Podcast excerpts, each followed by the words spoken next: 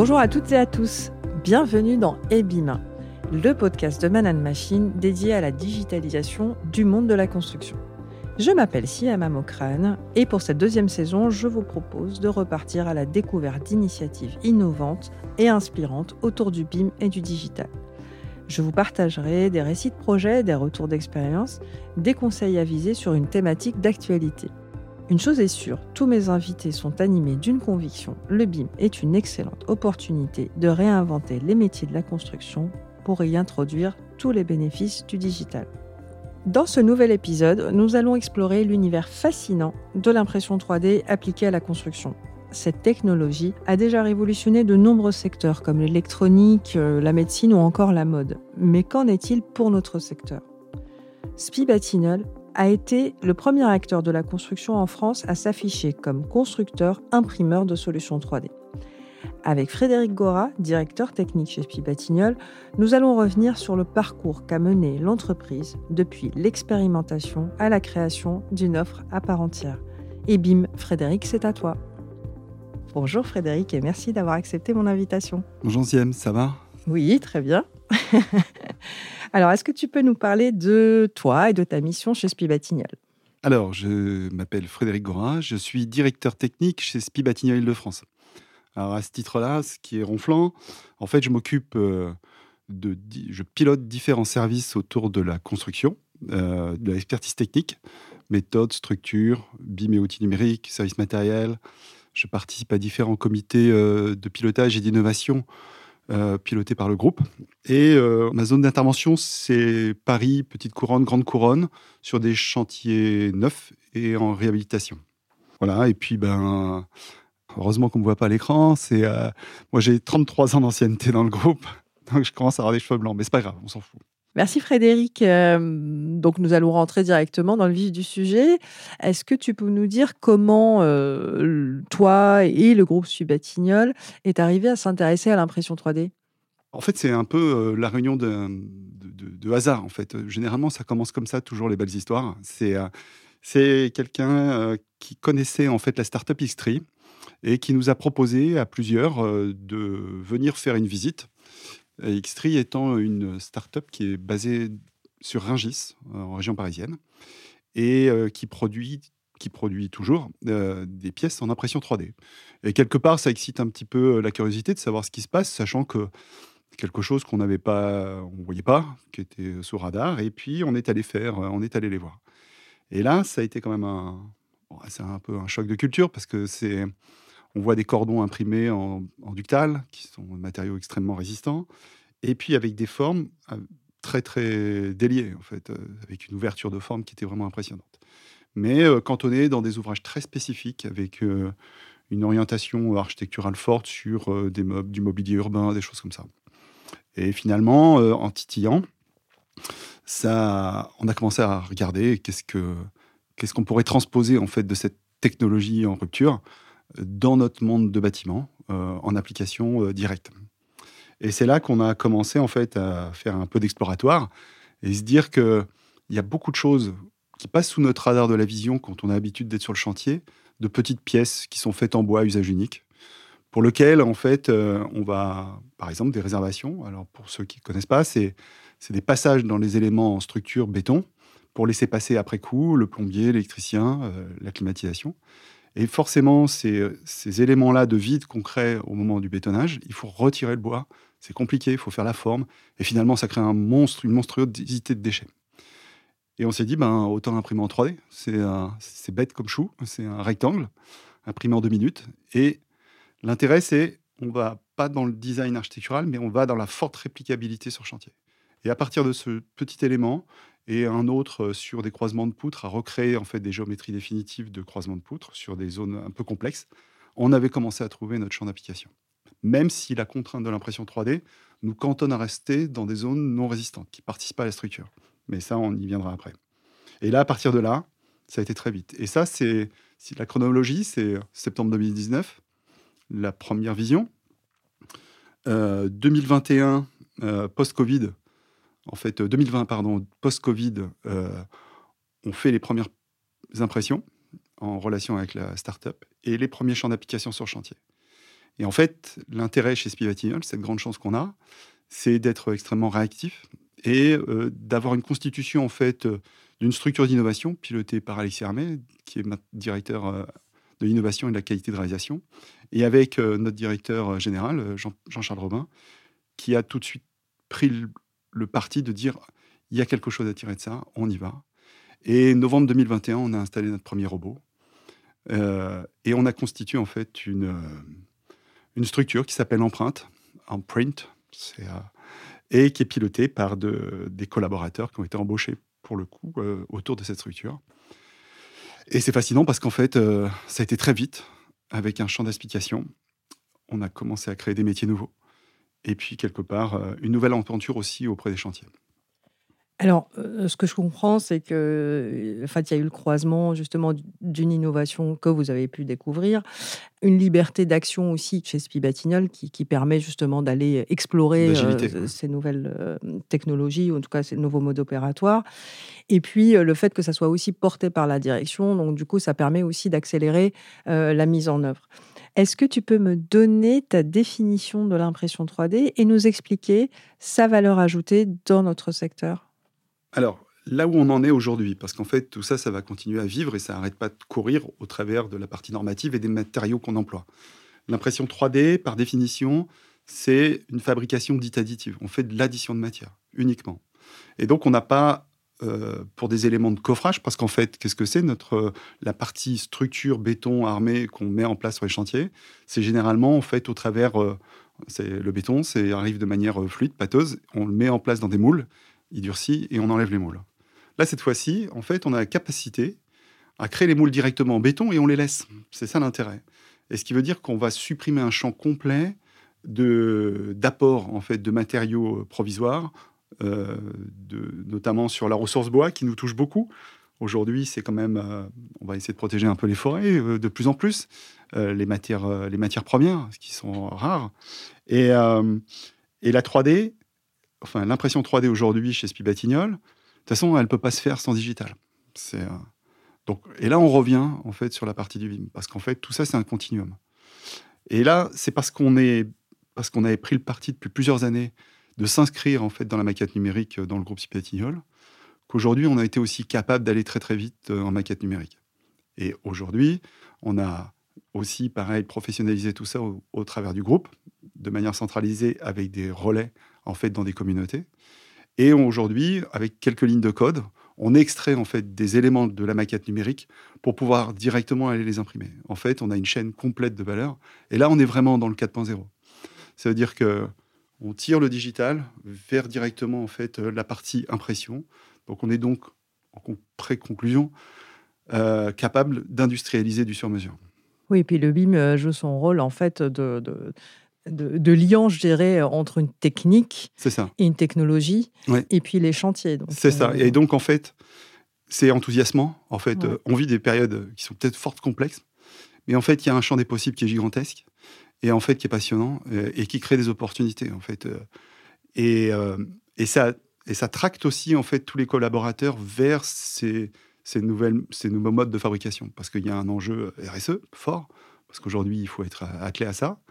Il y a, hum, c'est un porteur de talent parce qu'en fait, quand on commence à pouvoir mixer du digital euh, directement en fait vers des formes particulières qui peuvent être mises en place au chantier, il y a la pénibilité auprès de nos compagnons quand on arrête d'y aller à la baramine, c'est quand même fabuleux.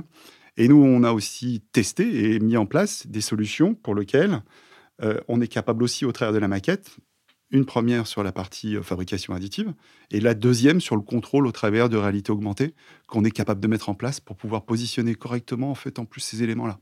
Donc en fait, il y a une chaîne de valeur au travers de la maquette qui est gigantesque.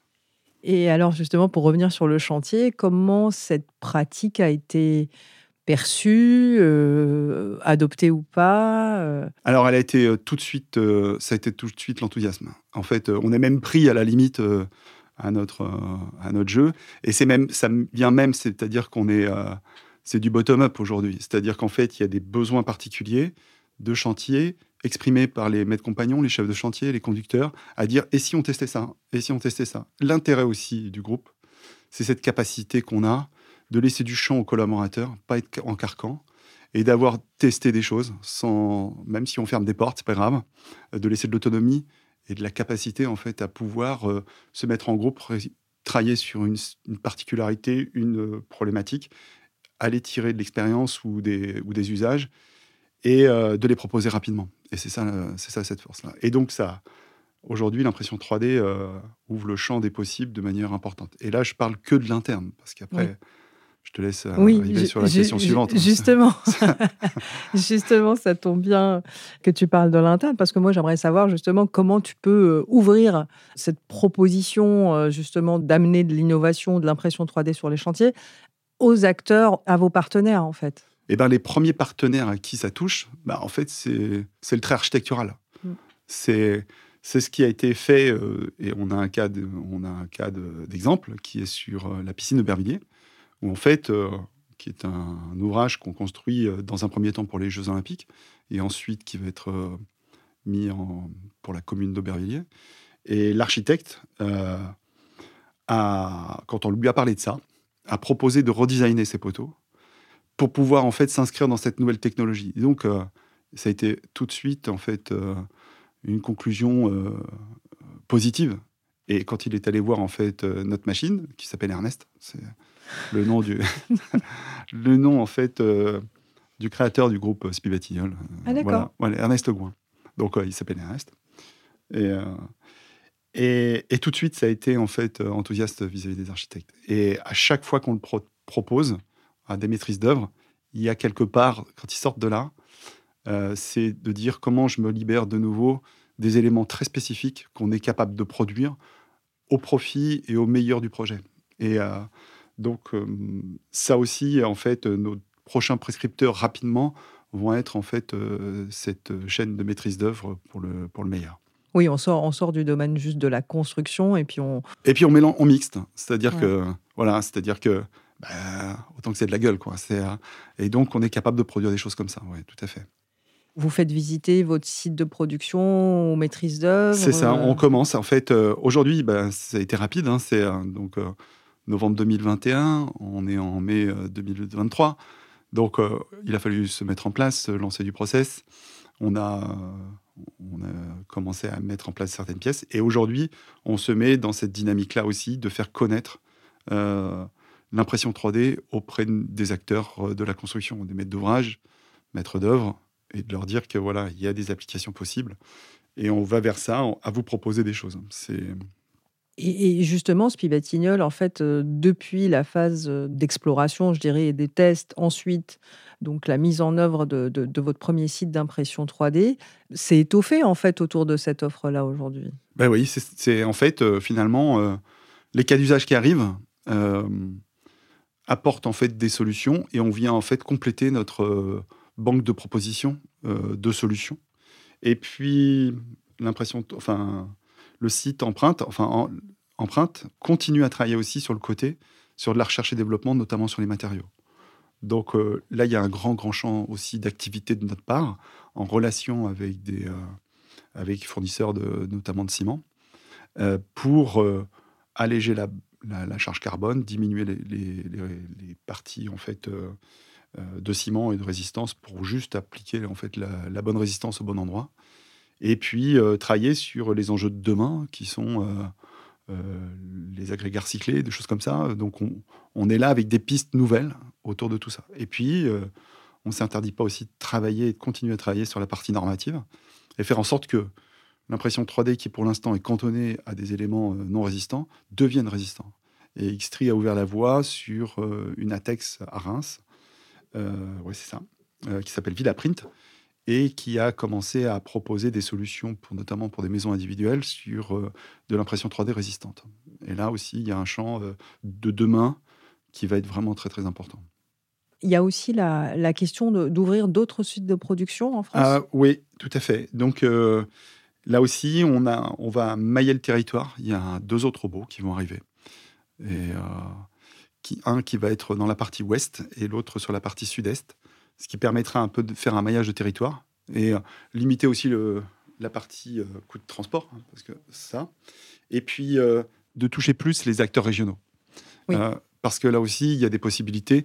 On n'est pas là qu'à travailler que pour nos chantiers. On ouvre aussi le champ des possibles de l'impression 3D vers des tiers, vers des entreprises. et là, il y a de quoi faire. Il y a vraiment de quoi faire sur la partie environnementale, toucher la partie mobilier urbain. Il y a beaucoup, beaucoup de choses qu'on est en train de pousser. Et pareil, vous explorez de nouveaux matériaux? C'est une bonne question, parce qu'en fait, cette tête d'impression qu'a développée Xtree a la capacité aussi, théoriquement, de, et je, sais qu'ils ont fait des tests sur du plâtre ou de l'argile. en fait, la base de l'impression 3D aussi, c'est un matériau virulent, une colle et j'imprime. Donc, il y a des choses qu'on a fait avec de la poudre de, de peau d'orange. Ils ont créé des verres. Il y a des machines comme ça qui ont été créées. C'est euh, de distribution en fait de jus d'orange aux US. Et euh, donc quand ils viennent presser les oranges, euh, ils récupèrent en fait les peaux d'orange au lieu de les jeter. Ils les, il les broient et ensuite ils recréent en fait le verre qui distribue le jus d'orange. Donc, vous voyez, donc il y a un, truc, un cercle complètement vertueux. Donc, il y a beaucoup, beaucoup de choses. Et l'argile et le plâtre sont peut-être potentiellement les éléments de demain. Et, et on, là aussi, il y, il y a des choses qui sont en train de bouger. Le problème, c'est que si on ouvre le champ d'exploratoire de tout, euh, on va être, il faut qu'on se mette dans un ordre précis en fait de marche qu'on a développé pour euh, avancer de manière euh, intelligente et coordonnée. Sinon, on risque de, se perdre en fait dans tout ça. Mais, mais c'est dans l'air du temps. Ce qui m'intéresse aussi, c'est de regarder un petit peu le modèle économique, c'est-à-dire aujourd'hui, comment vous arrivez à équilibrer ou à défendre un modèle économique autour de ça? Est-ce que c'est plus cher, c'est moins cher, c'est mieux, c'est bah, forcément, c'est mieux. Alors, c'est une très bonne question. Aujourd'hui, euh, on est en train de faire descendre le coût. Euh, alors, il y a une chose simple, c'est que c'est super facile à chiffrer. Parce que comme je n'utilise pas de coffrage, j'ai juste de la matière imprimée. Donc, en fait, on a un prix au kilo imprimé. Donc, ça, déjà. Et comme, en fait, à partir du BIM, on est capable d'extraire, en fait, la totalité des informations de la pièce qui est imprimée, euh, son volume, etc., il n'y a pas de problème. Donc, qu'il soit courbe, droit, c'est pas grave. La machine se gère comme ça. Aujourd'hui, euh, on est encore dans des coûts euh, élevés, plus élevés, mais en fait, il faut pas regarder que le coût de la matière. Il faut prendre en compte tout le reste. C'est-à-dire, si je m'arrête qu'à la matière, je perds de l'argent. Par contre, si je commence à ouvrir le champ de la vision un peu de manière plus le spectre plus large, je vais gagner sur euh, la partie déchets, j'en ai plus donc je vais commencer à gagner de l'argent. Je vais gagner aussi sur la partie du délai, parce qu'en fait, quand j'ai les pièces qui sont industrialisées et qui arrivent sur le chantier directement, où j'ai pas à les retirer, je vais contracter mon délai clairement. Et là, il faut prendre en compte le gain du délai qui vaut quelque chose par ce qu'on appelle les frais de chantier. Si j'arrive à contracter ça, là, cette fois-ci, je suis dans un équilibre gagnant. Donc, il faut pas s'arrêter à ça. Et nous, notre but aussi, c'est de faire descendre ce prix de matière. Descendre parce que le ductal est un élément extrêmement résistant. En gros, c'est chercher le pain en ferraille. Nous, ce qu'on veut, c'est pas la Dacia, mais trouver quelque chose d'intermédiaire. Et là aussi, ben, le, ce coût de matière, qui est notre premier élément en fait de, mise en œuvre, eh ben, euh, permettra aussi d'être très très, euh, euh, très très performant au niveau prix. Et puis, voilà, on continue à, à travailler sur ces éléments de réponse auprès de nos chantiers, de les évangéliser. Mais là aussi, ça bouge beaucoup. Oui, parce qu'il ne faut pas penser l'impression 3D comme une usine à la chaîne, mais il faut justement commencer à penser les process un peu différemment mmh. et peut-être même les intégrer dès le départ. Dès l'amont. C'est-à-dire qu'en fait, il y a un travail, on peut, on peut le mener de front. On le mène avec les architectes pour pouvoir commencer à imaginer des pièces, du, du design architectural. Et puis après, il y a ce qu'on appelle des revues de, de conception des équipes tout de suite de chantier au démarrage pour pouvoir badger en fait euh, les éléments qu'on va imprimer. Et là, à partir de là, il n'y a pas de souci. En fait, on le programme, euh, on l'imprime, on livre, terminé. Il n'y a rien qui repart. Et c'est ça l'intérêt. Vous aviez fait aussi une, impression 3D sur la tour Keiko, je crois. Oui, alors euh, c'est un, très bel ouvrage qu'on est en train de finir de réaliser, qui, que je vous invite à aller voir. la tour Keiko au quai d'ici. Et là, c'est une demande du, maître compagnon euh, sur des ouvrages en terrasse qui étaient extrêmement complexes. Et euh, il s'est dit, ben, il faut que je m'en parle de ce sujet. Comme quoi, en fait, on revient à notre discussion précédente, c'est qu'il y a des les, besoins émergent en fait euh, de la base des opérationnels, et ils ont compris l'intérêt tout de suite. Ben, peut-être même plus que nous. C'est sur le pragmatisme du délai. Et donc, ils sont allés faire des formes, en fait, d'allège en terrasse qui étaient assez complexes à réception de charpente métallique et des plots en terrasse et qui sont mis à la cote comme il fallait. Et en fait, on a gagné partout. On a été effectivement un peu plus cher sur la matière. Par contre, après, derrière, sur la main-d'œuvre, là aussi, on avait moins besoin de compagnons, ce qui répond aussi à, une problématique qu'on va avoir dans le temps. C'est la raréfaction en fait de la main-d'œuvre qualifiée sur les chantiers. On va gagner un petit, on a gagné en délai. Donc, en fait, on va commencer à, pointer en, vert différents éléments euh, qui, arrivent et qui, commencent à pointer leur nez. Et donc, euh, et ça a été un succès. Et donc, ça, quand on met de compagnon un chef de chantier, euh, pointe ça comme un succès, on sait que derrière, en fait, ça fait tache d'huile pour les autres opérationnels qui s'emparent du sujet. Et y a, on parle de Keiko, mais on a fait des choses en région, sur des massifs, des murs, des éléments de murs. Et ça a tout de suite fonctionné aussi, c'est pareil. Je vous souhaite plein, plein, plein de succès euh, dans, dans, cette initiative, puisque de toute façon, aujourd'hui, euh, Spi Batignolles est le seul, en fait, en France, à proposer ce type de service, que ce soit en interne et à l'externe, ou pour l'instant, ça reste vraiment... Euh, à l'externe, non, pas encore, mais en fait, on s'interdit pas de regarder, parce qu'en fait, là aussi, c'est plus, il faut comme sur la partie communication. En fait, on a commencé à communiquer, mais on s'interdit pas, bien sûr, de travailler sur des sujets externes, même si on commence à avoir des pistes. Et puis l'interne, euh, bien sûr, c'est continuer en fait euh, à poser euh, qu'est-ce que l'impression 3D, parce que finalement, ça crée de la rupture dans les usages. Et le tout, c'est de pas avoir de frein en fait culturel. on va vers le meilleur du projet et et la simplification des mises en œuvre. C'est ça qui, qui, fait aussi que ça part vite, mais euh, c'est important. Et euh, dans la vision, je dirais, SPI Batinol à long terme, est-ce que le génie civil va s'intéresser à ce type de technologie? Comment SPI Batinol voit le développement de, cette offre aujourd'hui? Alors, le génie civil, il s'en, empare dans certains sujets. il ne faut pas cantonner le génie civil au, barrage et au, et au, tunnel.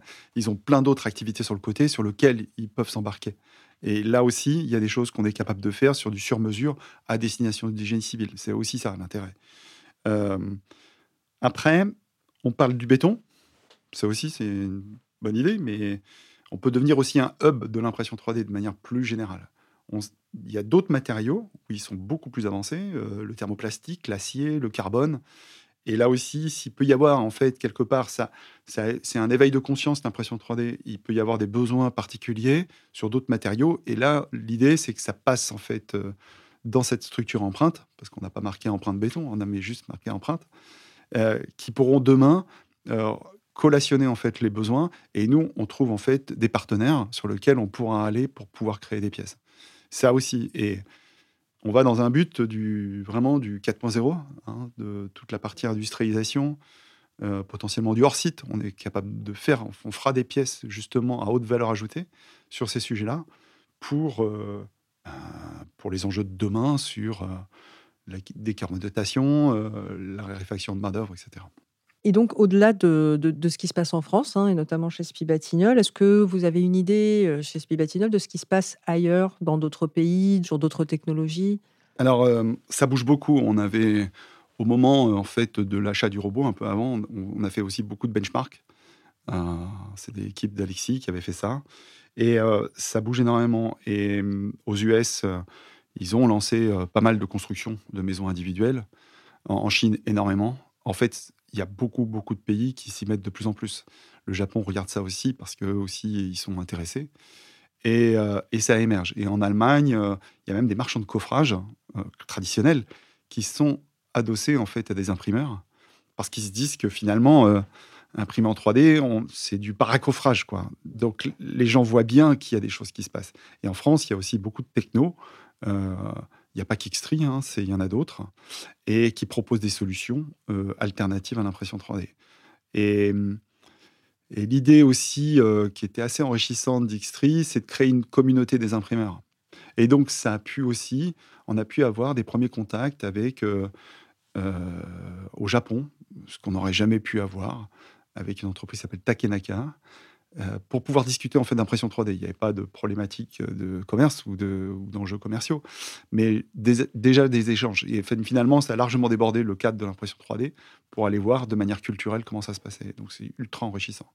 Et puis aux US, il y a une relation avec qu'on va commencer à lancer avec une université au Texas, ce qui veut dire que dans la continuité, ça ouvre le champ en fait vers les universitaires sur la recherche, parce qu'en fait, on s'adosse aussi à des à des à l'ESTP, aux ponts et chaussées, qui travaillent de manière conjointe où on va monter des, en fait des partenariats pour travailler avec nous. Et là aussi, ben, ça va être agrégateur de talents. Euh, mm. Là aussi, il faut perd pas le nord. Oui, il faut séduire aussi. c'est ça. Mm. Ben, ça en fait partie. Oui, bien sûr. Écoute Frédéric, ça a été euh, vraiment un plaisir euh, de parler impression 3D avec toi et bah, puis d'éveiller les curiosités, je pense, euh, sur ce sujet. Merci beaucoup d'avoir pris le temps. Je sais que tu es très occupé et que tu as pris le temps de venir nous voir. je suis sûr qu'on revient dans un an ou deux et on aura largement d'autres choses à raconter parce qu'il y aura énormément de progrès autour de tout ça. Bah, écoute, rendez-vous dans, ah bah, dans deux ans. Ok. Et bim, c'est fini pour aujourd'hui. Rendez-vous sur les pages LinkedIn, Twitter et Facebook de Man Machine pour continuer la discussion sur l'impression 3D. Si ce podcast vous a plu, parlez-en autour de vous et donnez-lui 5 étoiles sur votre plateforme d'écoute préférée. À très vite pour un nouvel épisode.